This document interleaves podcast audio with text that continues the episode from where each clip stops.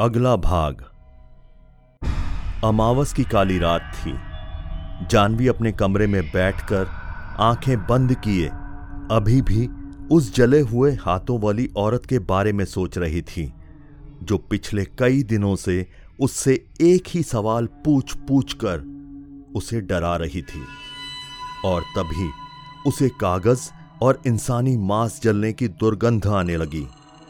जानवी ने डरते हुए अपनी आँखें खोली तो देखा, लाल साड़ी में वह जली हुई औरत उसके ठीक सामने बैठी थी। उसने अपनी अंगारों जैसी आँखों से जानवी की आँखों में देखते हुए पूछा, वे पन्ने कहाँ हैं? क्रमशः, आयुषी कितनी आलसी है, कभी कहानी समय पर प्रकाशित नहीं करती। अब आगे का भाग जब तक आएगा, तब तक मैं ये पिछला वाला भाग भूल जाऊँगा।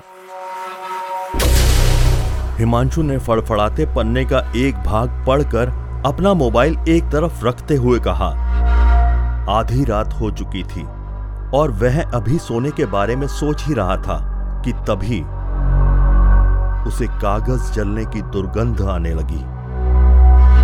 वह हड़बड़ा कर उठ गया और चारों तरफ़ देखने लगा। कहीं कुछ नहीं था। तो वह वापस आँखें बंद करके लेट गया। थोड़ी देर के बाद ही फिर से कागज़ और इंसानी मांस जलने की दुर्गंध आने लगी।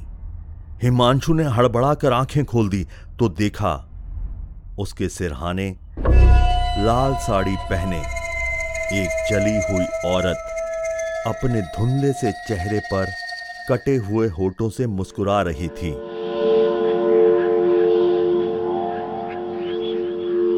हिमांशु डर के मारे उछलता हुआ अपने बेड से दूर भाग गया। वह लाल साड़ी वाली जली हुई औरत हिमांशु के पास आ रही थी और हिमांशु उल्टे पाँव पीछे जा रहा था। जब हिमांशु के पीछे जाने के लिए बिल्कुल जगह नहीं बची, तब वह औरत उसके बिल्कुल पास आ गई और बोली, तुम चिंता ना करो। अगला भाग आने तक मैं तुम्हारे साथ रहूँगी। फिर तुम कभी कुछ नहीं भूल पाओगे।